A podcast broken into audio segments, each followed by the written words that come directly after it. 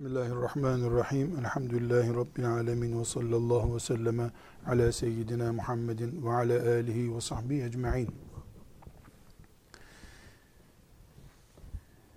İslam şeriatının, şeriatımızın fıkhında en önemli konulardan birisi ve birinci konu taharet konusudur. Taharette de önemli başlıklardan birisi hanımlara mahsus hayız, nifas halleridir. Hayız ve nifas halleri e, konuşulduğunda e, hayız ve nifasa benzediği halde hayız ve nifas hükümleri taşımayan istihaza, özürlülük hali yani aybaşı günlerindeki gibi e, veya e, nifas halindeki gibi kan gelmesine rağmen özürden dolayı kan geldiği için bayanın e, aybaşı gibi haller yaşadığı halde aybaşı hükmünde olmaması demek. Özürle bunu kastediyoruz. Özürlülük halinde, e, istihaza halinde özellikle dikkat edeceği belli başlı bir iki meseleden söz edecek olursak, e, özürlü halinde yani ay başında değil, nifas halinde, lohusa halinde değil ama kanaması sürekli geliyor. Bu hanımefendi tıbbi tedbirini alacak dedik. Tıbben bu kanamanın nedenini merak edecek. Eğer uzman doktor yapacak bir şey yok, bu böyledir diyorsa yapacak bir şey yoktur hakikaten. E, temizliğine bu sefer dikkat edecek. Kan çünkü necistir. Gerek etrafı ve gerekse kendi bedeni açısından temizliğe dikkat edecek. Temizlikte de e, artık ne kullanarak kendisini temiz tutuyorsa öyle kullanacak. Ama ibadetlerinde herhangi bir değişiklik olmayacak. Sadece her namaz vakti için bir kere abdest alacak. Her namaz vakti için bir kere abdest alacak. Bu şu demektir her namaz vakti için abdest almak demek. Yani öğle ezanı olduğunda bir abdest alır. Ondan sonra abdestini bozacak yeni bir şey, tuvalet gibi vesaire gibi yeni bir şey olmadıkça o abdestle ikindi vakti çıkıncaya kadar, akşam ezanı vakti girinceye kadar abdestlidir. Başka bir nedenle abdesti bozulursa abdesti bozulmuştur. Tek farklılık e, istihaza kanı yani kadının aybaşı olmadığı halde aybaşıymış gibi kan görmesi durumunda tek farklılık kadının her namaz vaktinde abdest alması e, gereğidir. Hanefi ve Hanbeli mezhebindeki e, uygulama budur. Bu durumdaki hanımefendinin e, gusl abdesti alması gerekmez. Zaten aybaşı hali, hayız hali bittiğinde gusül abdesti almıştı. Ondan sonra e, herhangi bir iş için yeniden gusül abdesti alması gerekmez. Elbette e, cima yaptıysa yani yeni bir durum istihaze kanı dışında bir durum ortaya çıktıysa gusül abdesti alacak ayrı bir konu ama sırf özür kanı geliyor diye abdest almasının dışında bir görev söz konusu değildir. E, bu e, fukahanın ittifakıyla bu şekilde uygulanmıştır. Yine özür kanı ile ilgili olarak e, bir husus daha. E, kadın aybaşı halindeyken eşiyle ciması haramdır demiştik. Yani aybaşı halinde kadının cinsel ilişkide bulunması şiddetle haramdır, yasaktır. E, bu hususta herhangi bir e, ihtilaf, işte filan mezhebe göre böyle filan denecek bir şey yoktur. E, ama e, istihaze kanı yani aybaşı bittikten sonra devam eden veya aybaşı değil de temizlik günlerinde e, orta yerden çıkmış olan özür kanı e, cinsel ilişkiye mani değildir. Sadece bu hususta e, bu bir özürdür. Bu kanama iç organlardan bir yerden de farklı yani aybaşı dışındaki sistemden kaynaklanıyor olabilir. Bu doktora sorulur. Veya kadının bu husustaki psikolojisine eşi dikkat eder. Özellikle dikkat eder. Zira e, yani kadınların e, psikolojik sıkıntısı olduğu bir ortamda eşlerinin e, hiçbir şey yokmuş gibi davranmaları elbette ayetin işaret ettiği e, mefhuma aykırıdır. Müslüman erkek nazik olmalı. E, kendisinde olsa böyle bir sıkıntı bundan rahatsız olacağı gibi eşinin de bu sıkıntıdan rahatsız olacağını takdir edip düşünmelidir. Müslüman farkı, nezakette, idrak ve anlayışta Müslüman farkı kesinlikle ortaya çıkmalıdır. Ama istihaze halinde yani özür kanı varken doktor aman dikkat edin yanaşmayın birbirinize e, bu kan e, başka bir tehlike işaretidir gibi bir uyarı yapmadıysa e, kadın da bu konuda e, ağır tepki göstermiyorsa herhangi bir sıkıntı yok. E, bu eşler arasında oturulup anlaşılabilecek veya anlaşılması gereken bir durumdur. E, burada başka bir hususa geçelim. Yine kadınların özel pozisyonlarıyla ilgili bir durum. Şimdi bizim kadınlar konusunda e, taharet babında fark olarak, önemli olarak gördüğümüz ve kadınlarla ilgili dediğimiz hususlardan biri de nifas halidir. Nifas, kadının doğumdan sonraki lohusalık haline verilen isimdir. E, demiştik ki bunun azı yoktur. Bir saatte olur, bir günde olur, beş günde olur. Çoğu var, çoğu da 40 gündür. Yani kadın en fazla 40 gün aybaşı 40 e, gün lohusa hali olabilir. 40 günden fazla olursa biraz önce andığımız özür kanı hükmünde olur o. Şimdi e, bu lohusalık hali nasıl başlayacak sorusunda e, şöyle bir e, gündemimiz var. E, düşük yapan kadınlar, düşük yaptıkları zaman lohusalıkları başlar mı? Bir defa e, kadın hamileliğinden e, 4 ay geçtikten sonra yani e, 120 gün hamileliğin 120 günü geçtikten sonra hemen hemen yarıya yakın demek hamilelik döneminde. 120 günden sonra düşük yapsın, ne yaparsa yapsın, kanama geldiği sürece o e, kadıncağızın nifas halini gösterir. Yani 4 aydan sonra e, düşük yapan kadın kesinlikle e, lohusa kadındır. Kaç saat devam ederse 3 saat, 5 saat, 1 gün, 5 gün, 10 gün, 39 gün, 40 güne kadar devam edebilir. 40 günden fazla kanama olursa bu bir tıbbi bir uygulamadır. E, nifas hali bitmiştir. E, özür kanı başlamıştır diyeceğiz. O zaman istihaze, özür kanı e, fıkhını uygulayacağız. Ama e, 120 gün hamile kaldığından sonra 120 gün geçti ve düşük yaptı kadın. E, çocuk elbette büyük oranda ölü doğacak. E, ölü doğmuş olması filan bir şey değişti. Normal bebeği olan bir kadın gibi bu. Normal bebeği olan kadın nasıl e, nifas hali başlamış oluyorsa o da öyle. E, 120 günden önce 120 günden önce e, düşük yaparsa kadın ne olacak? Sorumuz bu şimdi. Yani 60 günlük, 35 günlük hamile kadın, 45 günlük yani bir günle 120 gün arasındaki hüküm nasıl düşük yapması halinde kadının? Cevap olarak diyoruz ki eğer düşük olarak çıkan e, çocuk parmakları vesairesi organları e, belli olmaya başlamıştır. Tırnakları çıkmıştır. E, saçları bellidir. Böyle bir uygulama yani belli olacak şekilde mesela 40 günlük bir hamile 40 gün üzerine düşük yaptı. Hiç et parçası gibi bir şey, bir şey anlaşılmıyor. E, o e, lohusalık halini gerektirmiyor. Fakat düşük olan çocuğun parmakçıkları belli olmaya başladı.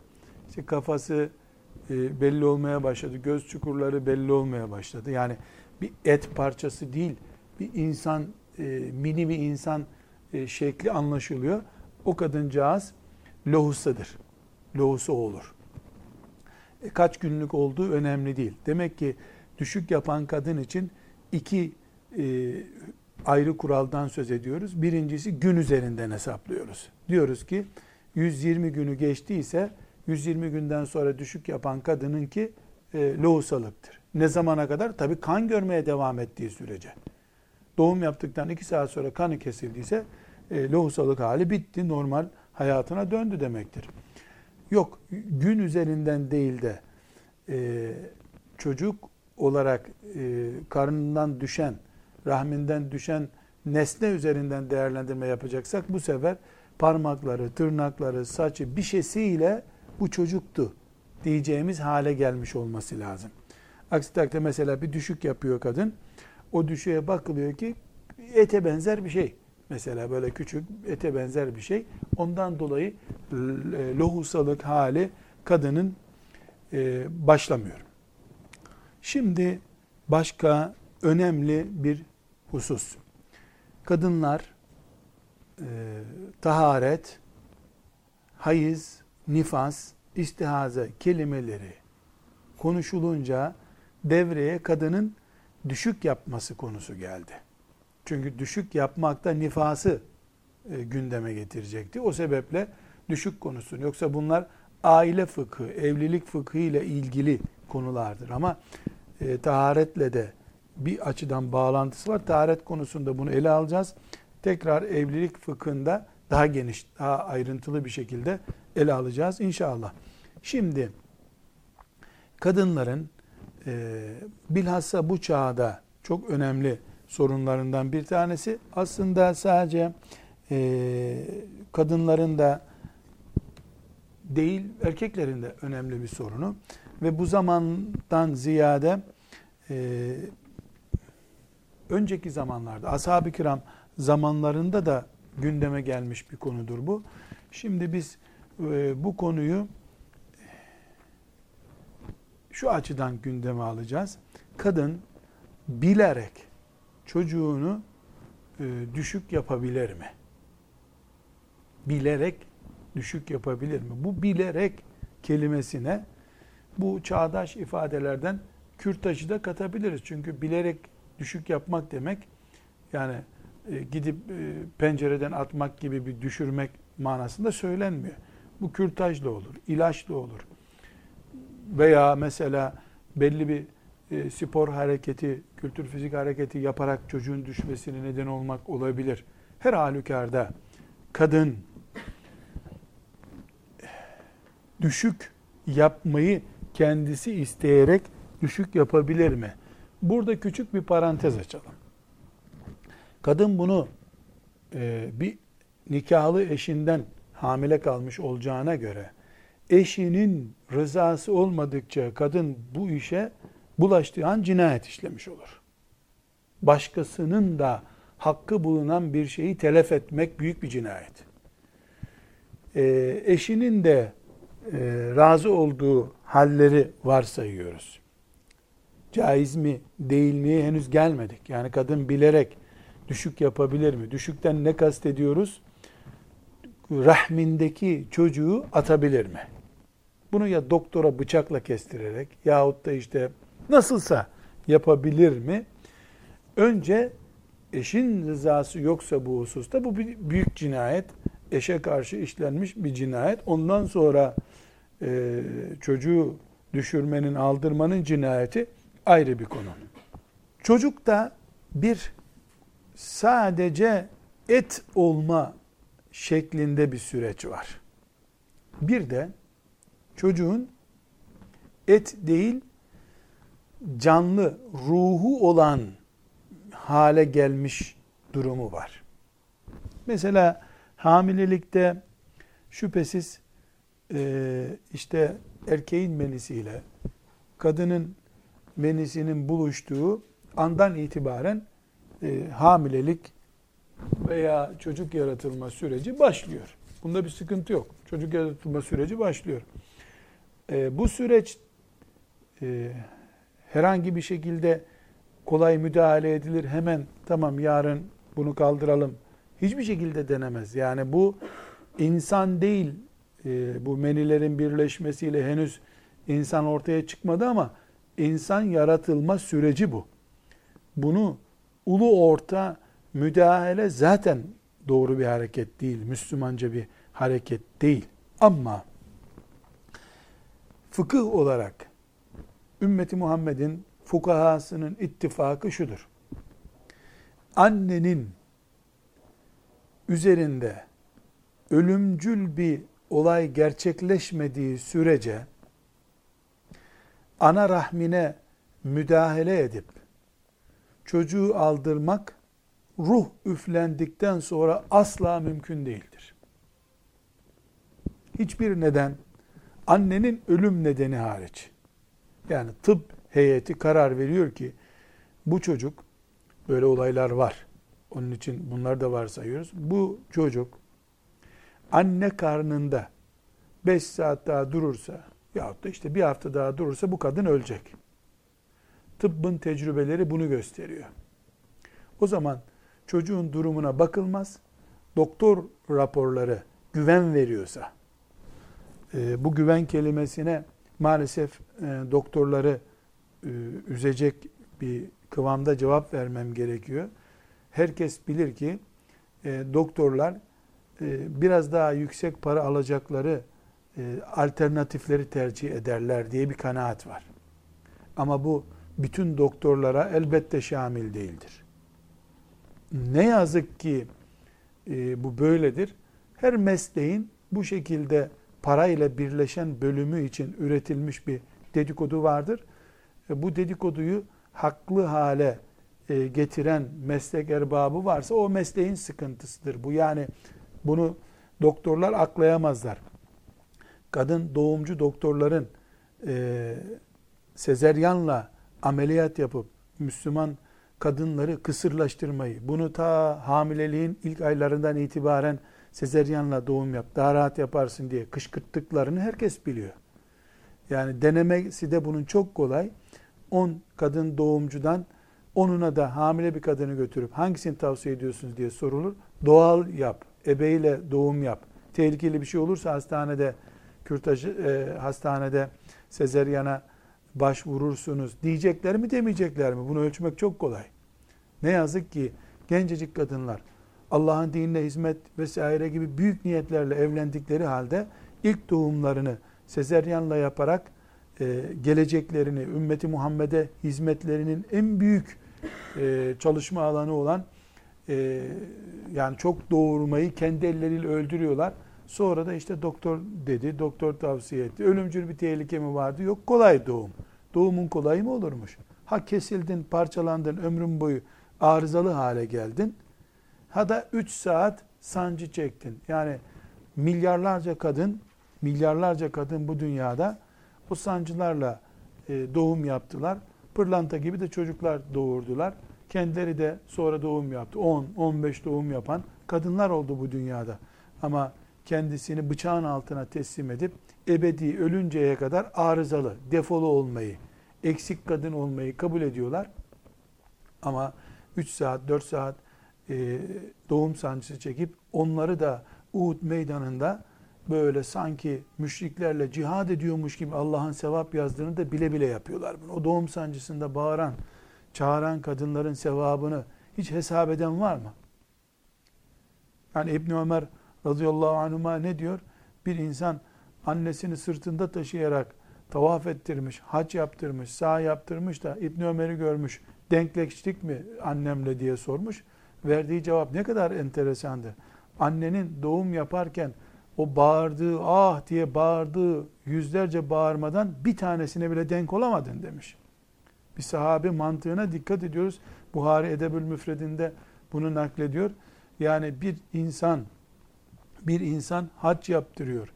Ta Yemen'den Mekke'ye anasını getiriyor, hac yaptırıyor, tavaf ettiriyor, Arafat'a çıkarıyor, Müzdelife'de ve bunu anasını sırtında sepette taşıyarak yapıyor.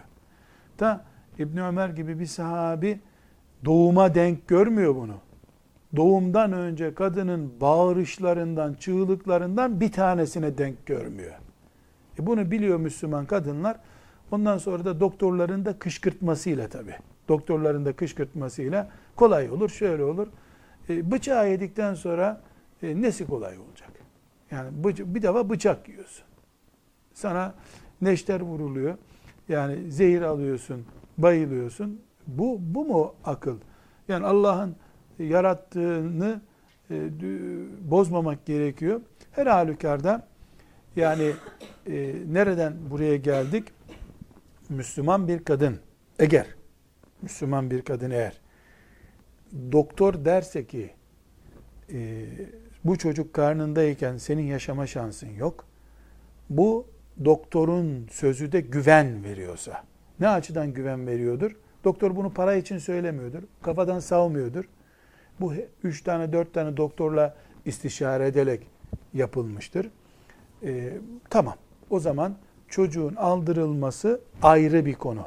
Bunu aile fıkhını incelerken geniş bir şekilde görüşeceğiz. Tıpla fıkhın birleştiği yerlerdeki konuları ele alırken de epey bir ders sonra bu konuda gelecek. E, bu konudaki İslam Fıkıh Konseyi'nin e, aldığı kararları da gündeme getireceğiz inşallah. Ama her halükarda bunun dışında annenin ölüm seçeneği dışında e, ana rahmine müdahale ruh üflendikten sonra büyük bir haramdır. Bu sokaktan bir insanı yakalayıp öldürmeye denk bir suçtur. Yani ha sokakta birisi bıçaklanmış, öldürülmüştür. Ha da ana rahminde 7 aylık bir yavruya, 6 aylık bir yavruya bıçak vurulmuştur. Bunun ikisinin de adı cinayettir. Bu hususta müsaittir, şöyledir, böyledir diye hiçbir şekilde fetva verilemez. Hanefisi, Malikisi, Şafiisi, Hanbelisi e, kesinlikle bu konuda müttefaktır. E, müttefak bir konudan konuşuyoruz. E, ana rahminde kendisine ruh üflenmiş e, çocuğun herhangi bir şekilde üzerine müdahale yapılamıyor. Peki bir soru. Ne zaman ruh üflenmiş oluyor? Ne zaman ruh üflenmiş oluyor? Şimdi burada e, fukahanın e, ittifak ettiği konu e, 120. günde ruhun üflenmiş olduğudur. Fukahanın ittifak ettiği konu özellikle 120 gün üzerine ruh üflenmektedir. Bu hususta herhangi bir ihtilaf yoktur. E, Kurtubi'nin e, tefsirinde naklettiği e, bir ittifak var alimler arasında. Zaten fıkıh kitaplarında da bunu görüyoruz. E, bu hususta yani 120 gün 121. gün bu çocuk sokaktaki yürüyen bir insan gibidir. Bunda ihtilaf yok. Fakat bu dönemde tıbbın e, verilerinde çocuğun 120 günden önce, daha önceki günlerde canlı olduğuna dair bilgiler var. Bu bilgiler tıpla e, tıbbın bu mesela 25 günlük çocuk üzerinde hareketten söz edebiliyorlar. 45. günde hareketten söz ediyorlar. Burada tıpla fıkıh veya fıkhın bu konudaki kaynağını oluşturan hadisi şerif çelişiyor mu? Asla çelişmiyor. Asla çelişmiyor. Şimdi burada önce e, bu sürecin 40 günde başladığını e, görüyoruz. Yani 120. gün ruhun blok olarak e, o cana konmuş şeklidir. Yani e, yaşayan insan haline gelişi. Etteki canlanma bu konuda farklıdır. Ette bir canlanma var. Yani e, insanın canlanmasıyla e, ruhun yani Allahu Teala'ya karşı mükellef duruma getirilen özel şahsiyetin ki ruh hala nedir? Yani tıp burada etteki canlanmadan söz ediyor. Hadis-i şerifler ruhtan söz ediyorlar. Ruhtan söz ediyorlar. Dolayısıyla tıbbın verileriyle e, fıkhın veya fıkha kaynak olan hadis-i şerifin verileri arasında bir farklılık yok ortada. Şu kadar ki e, şeriatımızın yani fıkhın ve onun kaynağı olan hadis-i şeriflerin, ayetlerin e, ne kadar uyuştuğu, çeliştiği konusunda bir tartışmaya gerek yok. Aynı şeyleri mi kastediyor fıkıhla tıp? Bu konuda bir çelişme olabilir. Her halükarda biz e, şunu söylüyoruz. Ana rahmine zaten hiçbir şekilde e, birinci gün bile müdahale etmek mümkün değil. Eğer hamileliğe karşı, e, çocuk yaratılmasına karşı bir tedbir alınacaksa bu e, meni ana rahmine düşmeden önce bu tedbir alınmalıdır. Ama eğer bu tedbir alınamadı da sonradan anne üzerinde bir sıkıntı oluştuysa, mesela anne psikolojisi bozuldu, artık e, annenin yaşamında kalite düşüklüğü, yani anne o çocuğu doğuracak belki ama e, artık o çocuğa da o bakamayacak. Bu hale geldi anne. E, özürlü oldu. Psikolojik sıkıntı diye bir şey icat oldu bu dünyada. Psikolojik sıkıntısı var. Yine güvenilir doktorlara götürdük. Bize rapor ettiler ki e, yani bu herhangi bir şekilde bu kadın bu çocuğu büyütemez bir daha. Yani boz, bozuldu. Aklı dengesi gitti. Müdahale edilebilir mi rahme? Heh, bunu konuşacağız. Yani bir defa e, kural olarak dedik ki ana rahmine el değmesi yasak. İlaç, el, bıçak bir şey değmemeli ana rahmine. Bu birinci kuralımız. Ama buna rağmen e, ana rahminde 120 günden önce e, işte anne üzerindeki bir sorundan dolayı müdahale edilebilir mi? Cevap edilebilir. Zorunlu şartlardan dolayı yoksa doğal bir ortamda yani böyle normalde bir tavuk e, yumurtlamıyor bunu keselim der gibi e, ana rahmindeki çocuğa müdahale asla yok. İşte annenin şartları vesaire benzeri çok olağanüstü şartlar. Çok olağanüstü şartlar. La kadderallah. Kadın e, cebren e, zinaya zorlanmış, ölümlerden ölüm beğenip zorla hamile kalmıştır. E, yani yıllar önce mesela Bosna'daki kadınların başına gelen afet gibi böyle bir afettir. Neuzubillah. E, Allah tekrarından muhafaza buyursun. Böyle bir afettir. Böyle olağanüstü durumlarda yine de bir e, müftünün fetvasına müracaat edilerek e, ana rahmine 120 günden önce müdahale edilebilir mi sorusunun cevaplarını veriyoruz. 120 günden sonrası için zaten ananın ölüm tehlikesinin e, veya ölümün kesin karşısına çıkacağının ortaya çıkması lazım. Burada e, özellikle birkaç şartı gündeme getirmemiz lazım. Yani 120 günden önce ruh üflenmeden önce müdahale edilebilir ama burada annenin o müdahale esnasında veya o müdahaleden sonra bir zarara uğramaması gerekiyor. Bu zarar nasıl olabilir? Şöyle olabilir. Mesela bu rahimdeki çocuk düşük yapılıp alınacak buradan ama o arada da anne mesela rahim artık bir daha hamile kalmaz hale geliyor. Veyahut da e, uygulanacak yöntem annenin bünyesinde bir zarar bırakacak. Böyle bir şartı kabul edemeyiz. Yani zararsız bir yöntemle annenin sağlığı çok önemli bu konuda. Annenin sıhhatini şeriat çok önemsiyor. Annenin sıhhati yüzünden de 7. E, ay 8. ayda bile çocuğun alınmasını hatta doğuma 3 gün kala riskli bir e, çocuk almaya bile şeriat izin veriyor. Yani doğuma 3 gün var. Bu 3 günde annenin artık rengi benzi soldu. E, tıp tespit etti ki bu anne kurtulmaz. Çocuk rahmindeyken. Çocuk da canlı. E, müdahale edelim çocuğu alalım.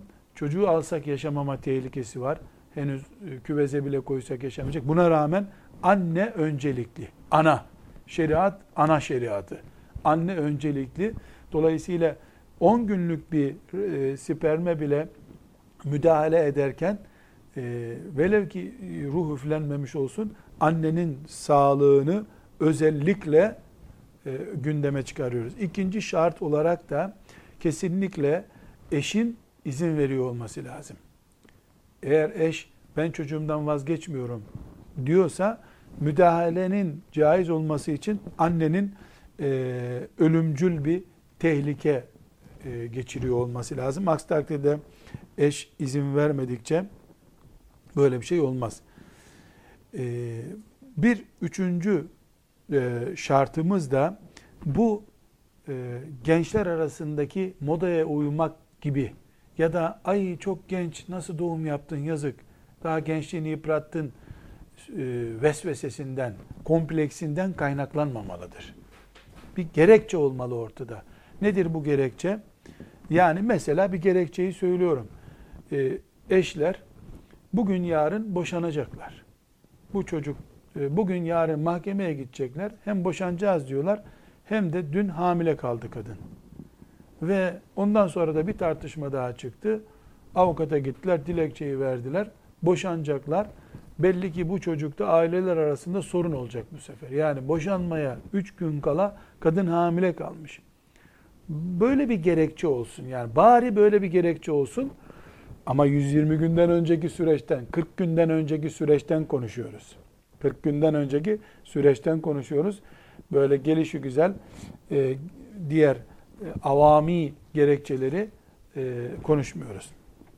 Ve dördüncü önemli şart, bu da Kur'an-ı e, Kerim'le sabit bir şart. Bu e, ana rahmine müdahalenin nedeni, ana rahmine müdahalenin yani düşük yaptırmanın, çocuğu aldırmanın nedeni kesinlikle çocuk bakamama, ekonomik şartlar olmayacak.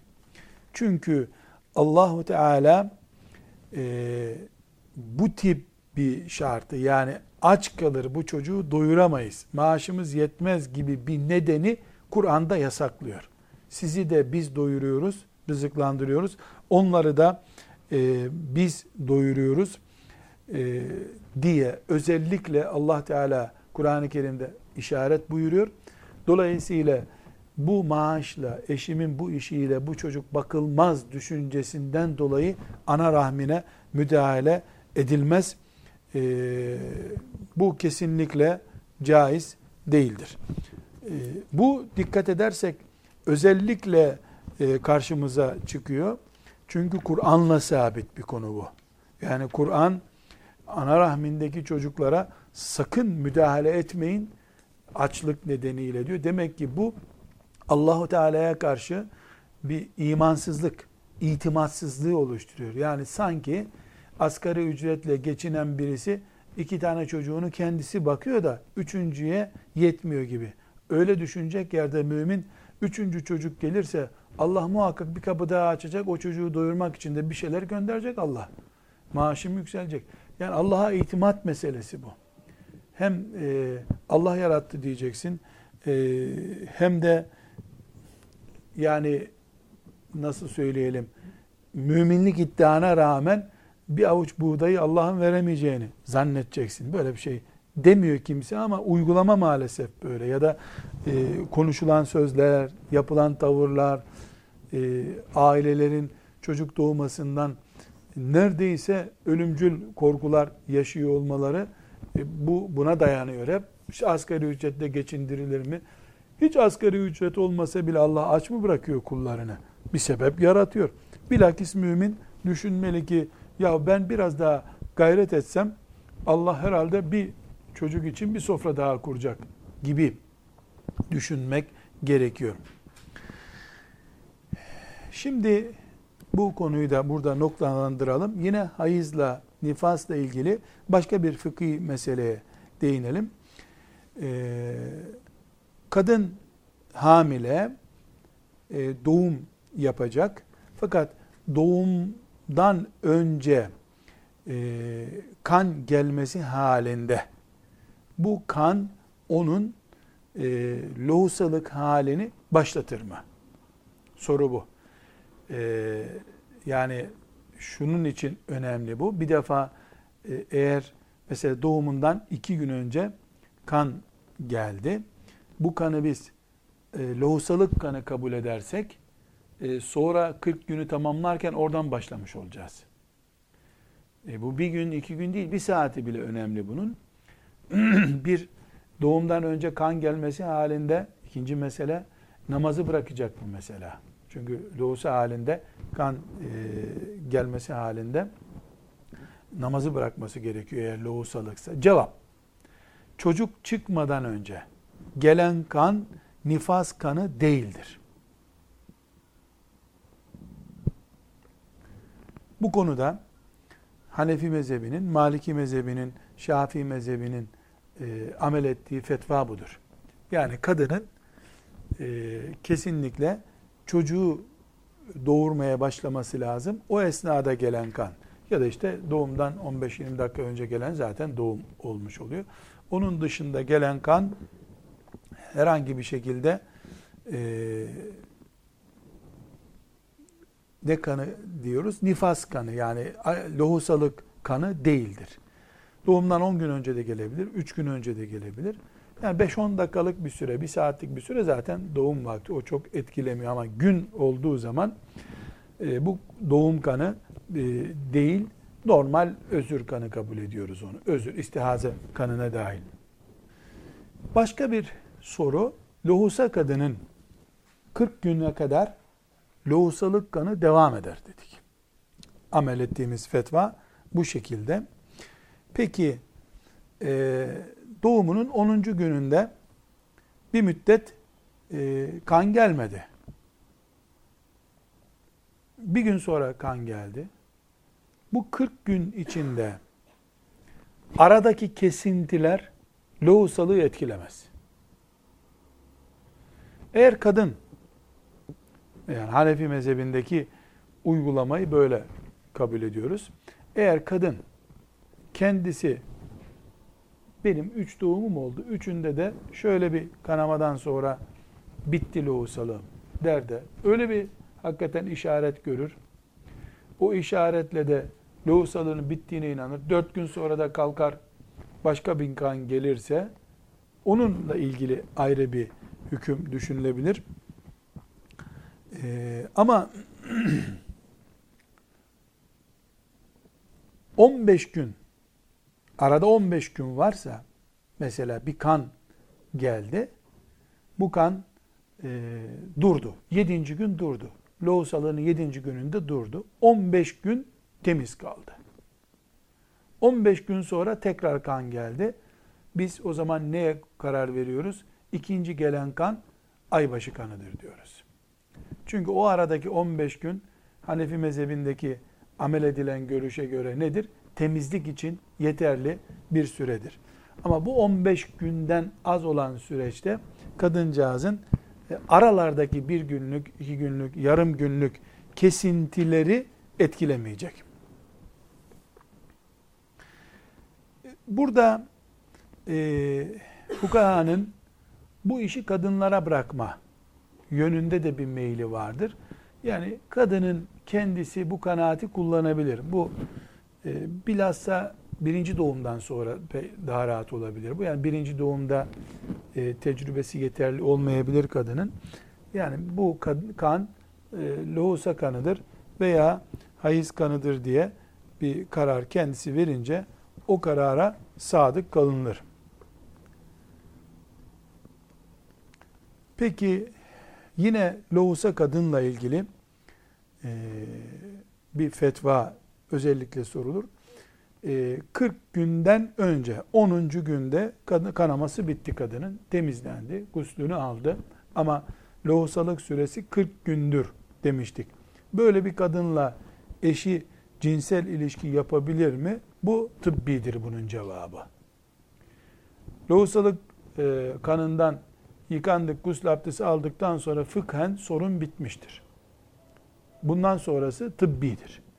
Doktor yani e, onun uzmanı olan doktor hangi zamanda bu uygundur diyorsa o zaman uygun olur.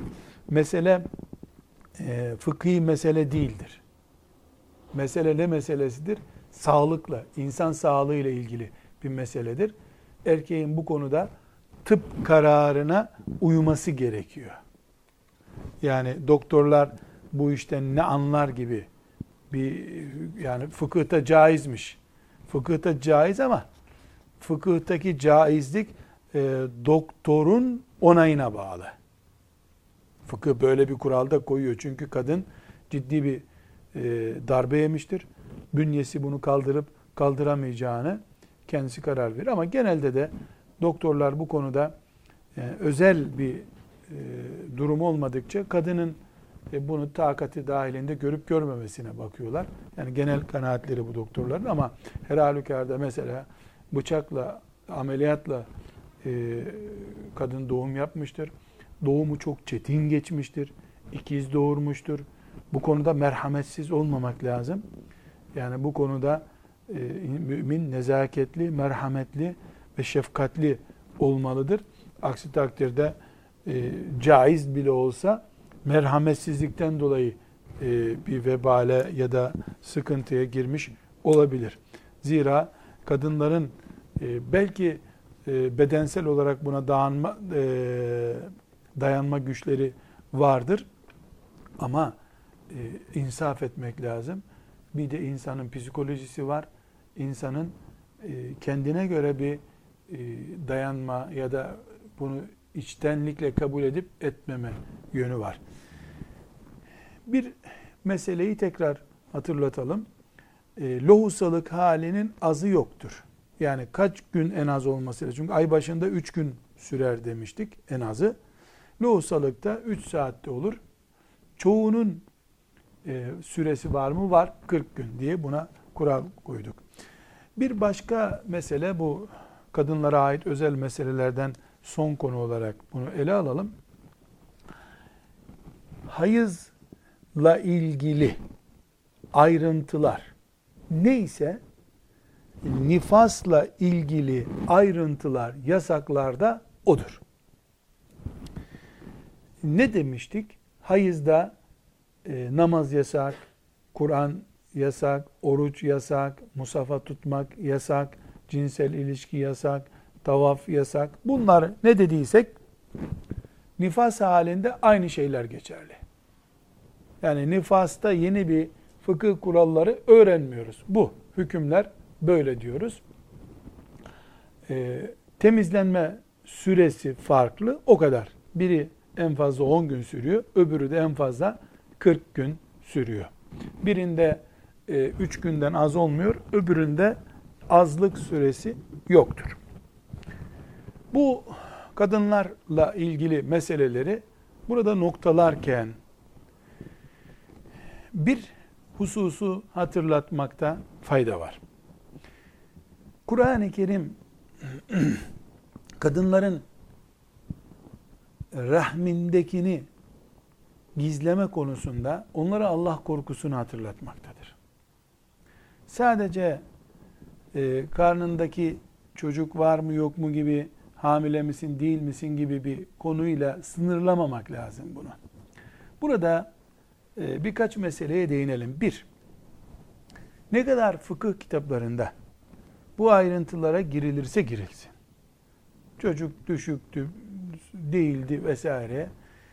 Bu hususu kadınlar bile net bilmezler. Kadın kendisi bilir.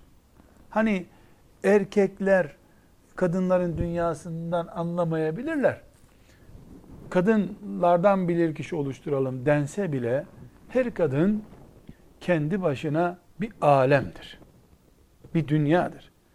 Bu nedenle e, kadın kadınlığıyla ilgili onu kadın yapan, ana yapan, eş yapan organı ile ilgili Allah korkusuyla baş başa olacak. Yapacak başka bir şey yoktur. Yani kadın en takva olanını tercih etmelidir. Nasıl?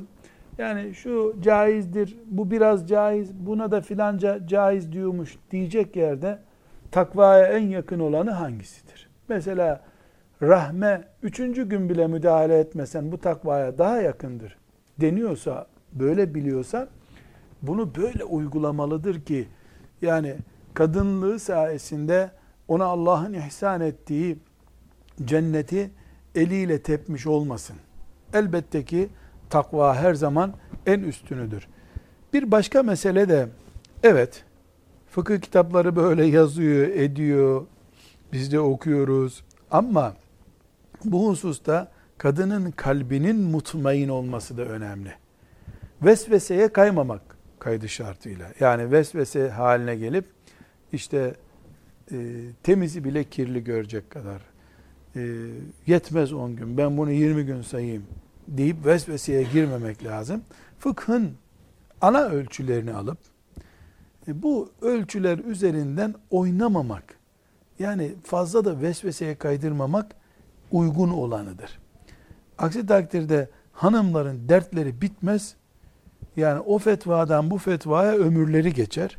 E, bu onların e, vesveseci olmalarına veya işte din üzerinden sıkıntı yaşamalarına neden olur. Burada hanım müminler, mümin hanımlar fıkhın bu ayrıntılarını öğrendikten sonra kalplerine de ara sıra fetva sormaları gerekir. Kalbi ne diyor? Hadis-i şerifimiz nasıldı? Müftüler sana fetva verseler bile sen kalbine bir sor. Kalbine bir sor. Neden? Çünkü müminin kalbi iman doludur. Kolay kolay e, ucuza satmaz kendini. Yani mümin yanlış işi evet demez. Kalbinde iman köreldiyse artık iman katrecikleri azalmaya başladıysa elbette o mümin taviz üstüne taviz arar. Ama umumen müminin kalbi canlıdır. Sen caiz diyorsun ama e, benim kalbim mutmain değil demelidir. Ebu Hanife'yi aşmaya da gerek yok. Yani anlamadığın bir Kur'an'dan ince ince hükümler çıkarmaya da gerek yok. Fakat vesveseye de gerek yok. Ortada bir yol tutmalı. Misal olarak mesela e, önceki derslerde e, kadınların aybaşı hallerindeyken Kur'an okuyup okuyamayacakları konusunu görüşmüştük. Demiştik ki e, genel kanaat, fukahanın genel kanaati Kur'an okuyamayacağı şeklindedir, haram olduğu şeklindedir. Ama e, bu konuda caiz diyen fukaha da vardır demiştik. Şimdi bir hanımefendinin her ay 20 gün e, temizlik döneminin olduğunu, 10 günde hayız günleri olduğunu düşünelim. Şimdi bir hanımefendi bu 20 günlük döneminde 20 cüz Kur'an'ı her gün yatmadan okuyordu da hayızlı 10 gününde de bu hatimimi geri bıraktım diyorsa alimallah bir anlam verilebilir buna. Ama bu 20 günde toplam 20 sayfa okumamış birisi. Son hayızlı 10 gününde Kur'an okumanın savaşını yapıyorsa bunun neresinde takva var? Bu caizmiş filancaya göre caizmiş diye fırtına üretmek takva mıdır? Böyle bir e, uygulama olabilir mi? Bunun neresinde samimi? Ha, bu demek ki gürültü çıkarıp meşhur olmayı veyahut da şeytana alet olup caiz olup olmadığı konusunda ihtilaf olan bir meseleyi abartmak istiyor. Özellikle bunun üzerine gitmenin e, makul tarafı yok. Ama dediğim gibi e, bir kadıncağız hafızlık yapıyor mesela. Kur'an'ı ezberliyor. Ya da e, işte benzeri bir çalışma içerisindedir. E, tam geldi e, işte bitirecek derslerini aybaşı hale geldi. Eh o zaman İmam Şafii'nin eski görüşüne, İbn Teymiye'nin, İbn Hazm'ın görüşüne istinaden okusun dense buna bir mana verilecek.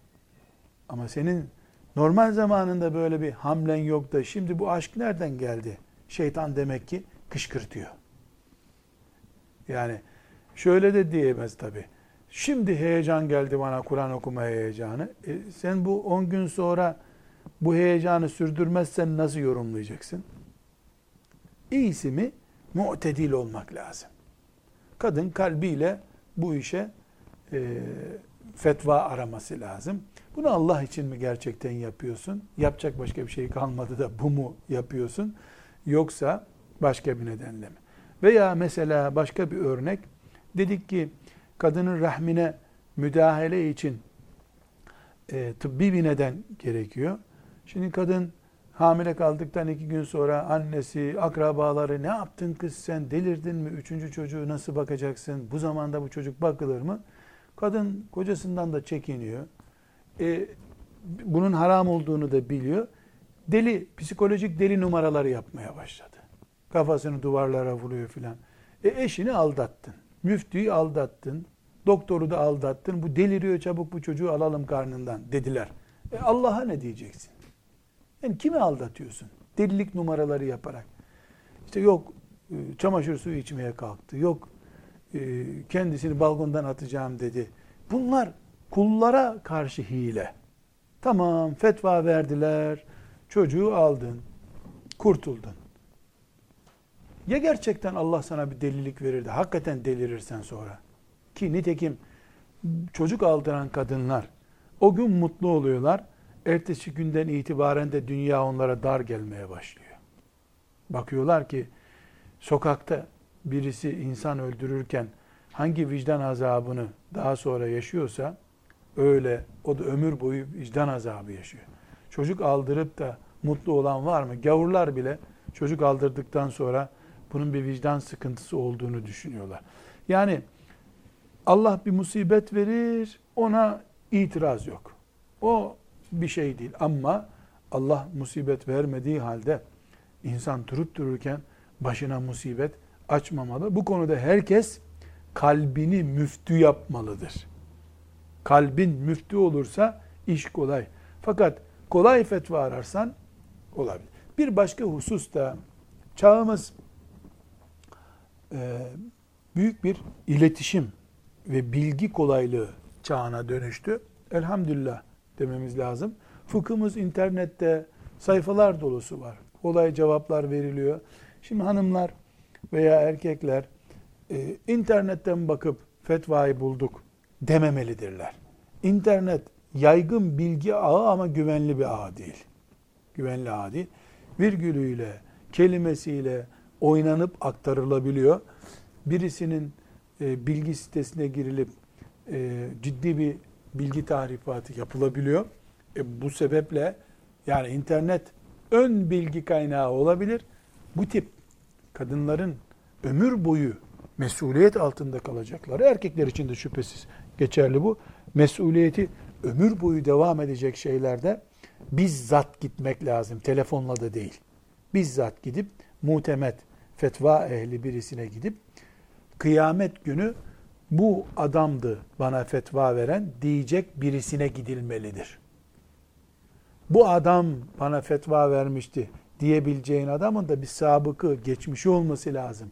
İlmine, takvasına, zühdüne, tenezzülsüz, dünya nimetine, tenezzülsüzlüğüne itimat edilen birisine gidilip fetva sorulmalı. Her sakallı, her çarşaflı fetva ehli değil. Bir husus da bilhassa hanımlar arasında e, fetva yayılması çok kolay. Ayşe Fatma'dan, Fatma Leyla'dan, Leyla Hasibe'den, Hasibe şundan, o bundan, o bundan ta Peygamber aleyhisselama kadar fetva yayabiliyor kadınlar. Şimdi her nakleden bir virgülünü, bir harfini düşürünce fetva kırmızıdan beyaza dönüyor. Beyazdan siyaha dönüyor. Kadınlar arasında bu tip fetvalara itimat etmemek lazım. Böyle bir fetva Allah katında mesuliyetten kurtarmaz. Kadınlar ağır etmemeli, utanmamalılar. Gidip Allah için bildiğine inandığı birisine sormalıdırlar bu meseleleri. Aksi takdirde bize bir teyze söylemişti diye bir şey anlatılamaz kıyamet günü. Bir toplantıda bir çarşaflı abla anlatmıştı diye bir şey yok dinde. Kaynağına ulaşmak zorundayız. Velhamdülillahi Rabbil Alemin.